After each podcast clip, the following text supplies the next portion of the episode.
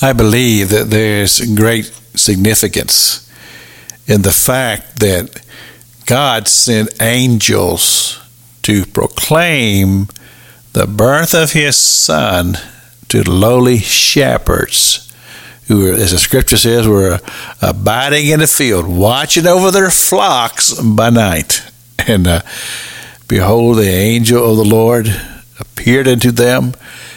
I just find that to be so personal, because Jesus talked about shepherds a lot in his teachings, and he related us humans as being sheep. He said many, many times he used those words, sheep, because of their simplicity, a lot of times because of their vulnerability, and the relationship is very clear.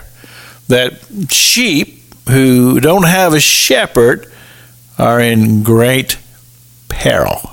And so you make these identifications, then you begin to understand. Angels who came to lowly shepherds to proclaim the birth of his son. I just recently had a new grandson born. And with all of my grandchildren that have been born, and I have many, and thank God, I'm just blessed that way. But every time that one of them are born, I just want to call people and just say, hey, did you hear?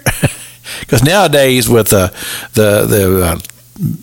emails and all that kind of electronic stuff, you can't beat my wife to the punch. I mean, she's going to have it out there, and everybody knows, and we know, they know, but just in case somebody may have forgotten, I'd like to just send them a little text. I said, did you hear that I have a new grandson or a new granddaughter?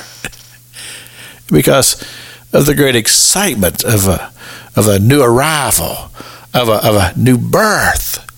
Well, I thank God wanted to let people know. Did you hear about my baby boy that was just born? Hallelujah. And so he dispatched some angels to go out and proclaim it to some shepherds on the hillside. And the thing about it is, what I also find to be incredible about this story is it said at first there was one angel that appeared. And that in itself would be startling to people who are just minding their own business out there, just doing what they do. And then it said, and then there was a multitude of angels making this great proclamation that the Son of God had arrived upon this earth. You see, shepherds are people who, they're very task-oriented, and they are very watchful over their subjects.